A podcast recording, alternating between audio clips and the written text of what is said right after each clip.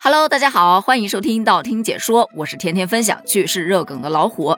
火锅啊，是很多人的最爱，而大家一般去吃火锅，可能点的最多的大概就是土豆了吧？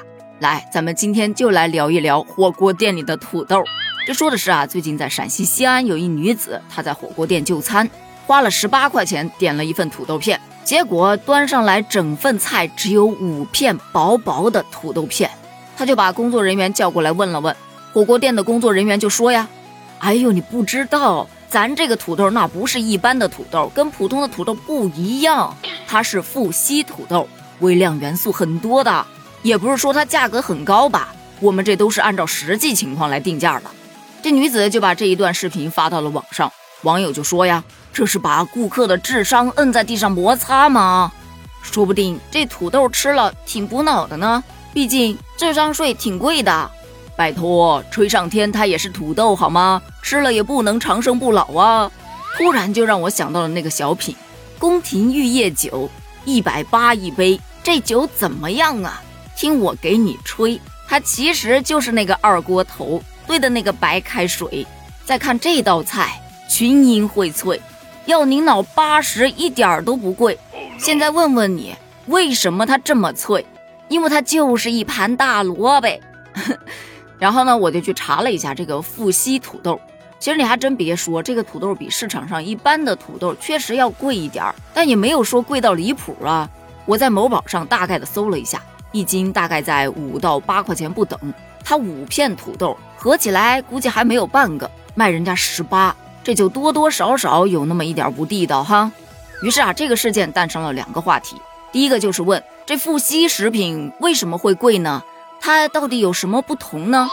其实啊，富硒食品就是富含微量元素硒的食品，有天然的，当然也有人工的，像黑芝麻、黑山药、黑豆、黑花生、黑米、大蒜、猪肉等都含有硒元素。那这个硒到底有什么特别呢？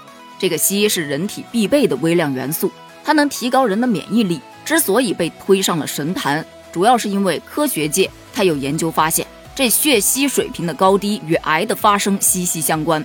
有大量的资料说明，一个地区食物和土壤中硒含量的高低与癌症的发病率有直接关系。换句话说，就是科学界都认识到，硒具有预防癌症的作用，它是人体微量元素的防癌之王。除此之外，它能抗氧化，能增强免疫力，能预防糖尿病，能预防白内障，还能预防心脑血管的疾病，还有预防关节炎，还能排毒，还能解毒，还能防治肝病，保护肝脏，等等等等。这个硒虽然是人体必需的，可是又不能自制，因此你只能补充，所以就会建议大家多吃含硒的食物。于是乎，这富硒食品价格自然就水涨船高了。但是，就像前面网友说的，吹上天它也只是个土豆啊，你可以稍微贵一点，但你不能贵得太离谱啊！再这样玩下去，这富硒的概念就要玩烂了。随便什么蔬菜加个富硒，它就能大幅要钱，但是不是真的富硒呢？你又没贴个检验报告在旁边，我哪知道呢？这不就跟那群英荟萃、萝卜开会一个道理吗？还有一种观点则是说呀，在外面去吃火锅真的挺贵的，这种坑啊到处都是。比方说几十块钱一份的毛肚啊，端上来的时候，哇塞，满满的一碗，但你用筷子把它剥开，发现大概也就七八片平铺在上面，下面全都是冰块。还有吃火锅哪能不涮羊肉啊？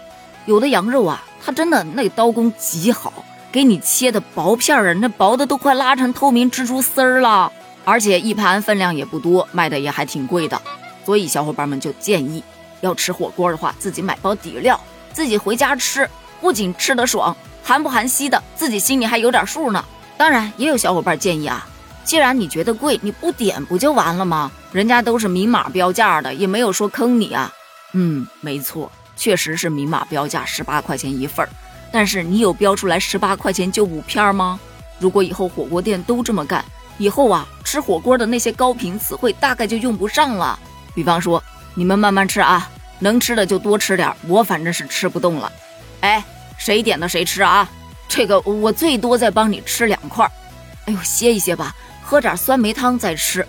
哎呀，好撑啊！这种情形估计也会很少见了。可能一顿火锅吃完还没吃饱，大概率还得再去捞一口。好了，咱们今天的话题就聊到这儿了。对于这十八块钱一份的土豆，你是怎么看待的呢？你吃火锅有点过哪些特别贵但是特别坑的吗？欢迎在评论区留言哦，一起探讨一下。拜拜。